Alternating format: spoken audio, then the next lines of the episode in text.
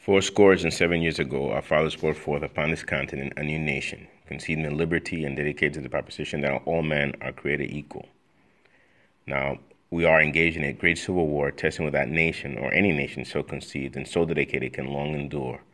We're met on a great battlefield of that war. We have to come to dedicate a portion of that field as a final resting place for those who have gave their lives that nation might live. It's altogether fitting and proper that we should do this. But in a larger sense, we cannot dedicate, we cannot consecrate, we cannot hallow this ground. The brave men, living and dead, who struggle here have consecrated far above our power, poor power to add or detract.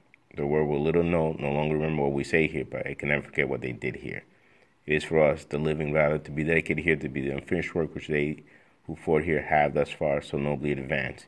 It is rather for us to be here dedicated to the great task remaining before us, that from these honored dead we take increased devotion to that cause for which they here gave that last full measure of devotion, that we here highly resolve that these dead should not have died in vain, that this nation under God should have a new birth of freedom, and that government of the people, by the people, for the people, should not perish from the earth.